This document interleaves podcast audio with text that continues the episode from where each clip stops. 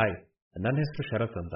ನಾನು ಈ ರೆಕಾರ್ಡಿಂಗ್ನಲ್ಲಿ ನಾವು ಯಾಕೆ ನಲ್ಲಿಕಾಯಿ ಪಾಡ್ಕಾಸ್ಟ್ನ ಶುರು ಮಾಡಿದ್ವಿ ಅಂತ ಹೇಳ್ತೀನಿ. ನನಗೆ ಕನ್ನಡ ಪುಸ್ತಕಗಳು ಮತ್ತೆ ಬ್ಲಾಗ್ಗಳನ್ನ ಓದೋದು ಅಂದ್ರೆ ತುಂಬಾ ಇಷ್ಟ. ಆದ್ರೆ ಯಾವುದೋ ಒಂದು ಪುಸ್ತಕ ತುಂಬಾ ದೊಡ್ಡದಿದೆ ಅನ್ಸಿದ್ರೆ ನಾನು ಅದನ್ನ ಹಾಗೆ ಎತ್ಬಿಟ್ಟು ವೆಯ್ಟ್ ನೋಡಿ ಅಲ್ಲೇ ಇಟ್ಬಿಟ್ಟು ಬರ್ತೀನಿ. ಅದೇ ತರ ಯಾವ್ದಾದ್ರು ಬ್ಲಾಗ್ ಪೋಸ್ಟ್ ತುಂಬಾ ಉದ್ದ ಇದೆ ಅಂತ ಅನ್ಸಿದ್ರೆ ಅದನ್ನ ನಾನು ಓದೋ ಸಾಹಸನೇ ಮಾಡೋದಿಲ್ಲ. ಸೊ ಇದು ನನಗೆ ಮಾತ್ರ ಅಲ್ಲ. ತುಂಬಾ ಜನಕ್ಕೆ ಈ ತರ ಆಗುತ್ತೆ. ಅವರಿಗೆ ತುಂಬಾನೇ ಉದ್ದ ಇದೆ ಅಂತ ಅನ್ಸಿದ್ರೆ ಅವರು ಅದನ್ನ ಮುಟ್ಟೋಕೆ ಹೋಗಲ್ಲ. ನನ್ನ ಇನ್ನು ಕೆಲವು ಗೆಳೆಯರಿಗೆ ಕನ್ನಡ ಓದೋದಕ್ಕೆ ಬರೋದಿಲ್ಲ. ಯಾಕಂದ್ರೆ ಅವ್ರು ಆ ಥರದ ಸ್ಕೂಲಲ್ಲಿ ಕಲ್ತಿರ್ತಾರೆ. ಅಲ್ಲಿ ಕನ್ನಡ ಸಬ್ಜೆಕ್ಟೇ ಇರೋದಿಲ್ಲ. ಆದರೆ ಅವರಿಗೆ ಕೇಳಿ ಅರ್ಥ ಮಾಡ್ಕೊಳ್ಳಿಕ್ ಬರುತ್ತೆ.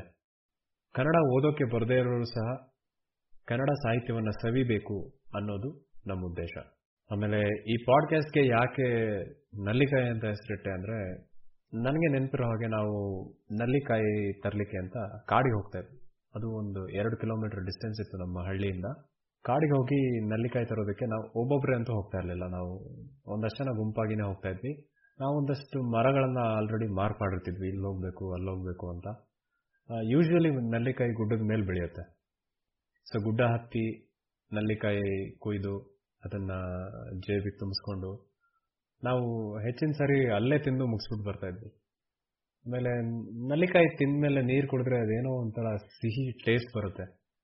ನನಗೆ ಅದೆಲ್ಲ ನೆನಪಾಯಿತು. ಅದು ಅಲ್ಲದೆ ನಾವು ನಲ್ಲಿಕಾಯಿ ಪಾಡ್ಕಾಸ್ಟ್ನಲ್ಲಿ ಎಲ್ಲ ಬ್ಲಾಗರ್ಸ್ನ ಔಟ್ ಮಾಡ್ಲಿಕ್ಕೆ ನೋಡ್ತಾ ಇದ್ದೀನಿ. ಅವರ ಕಂಟೆಂಟ್ ಇನ್ನೂ ಹೆಚ್ಚಿನ ಜನರಿಗೆ ರೀಚ್ ಆಗಲಿ ಅನ್ನೋದು ನಮ್ಮ ಉದ್ದೇಶ. ಆ ರೀತಿಯಲ್ಲಿ ನೋಡಿದ್ರೆ ನಲ್ಲಿಕಾಯಿ ಅನ್ನೋ ಹೆಸರು ಸೂಟ್ ಆಗುತ್ತೆ ಅನ್ನೋ ಕಾರಣಕ್ಕೆ ಆ ತರ ಹೆಸರಿಟ್ಟಿದ್ದೀನಿ.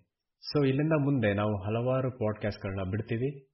ನೀವು ನಲ್ಲಿಕಾಯಿ ಪಾಡ್ಕಾಸ್ಟ್ಗೆ ಯಾವುದೇ ಪಾಡ್ಕಾಸ್ಟ್ ಅಪ್ಲಿಕೇಶನ್ ಇಂದ ಸಬ್ಸ್ಕ್ರೈಬ್ ಆಗ್ಬೋದು, ಅಥವಾ ನಮ್ಮ ವೆಬ್ಸೈಟ್ಗೆ ವಿಸಿಟ್ ಕೊಟ್ಟು ಪಾಡ್ಕಾಸ್ಟ್ಗಳನ್ನ ಕೇಳಬಹುದು ಮುಂದೆ ನಲ್ಲಿಕಾಯಿ ಅಪ್ಲಿಕೇಶನ್ ಕೂಡ ಬರ್ತಾ ಇದೆ.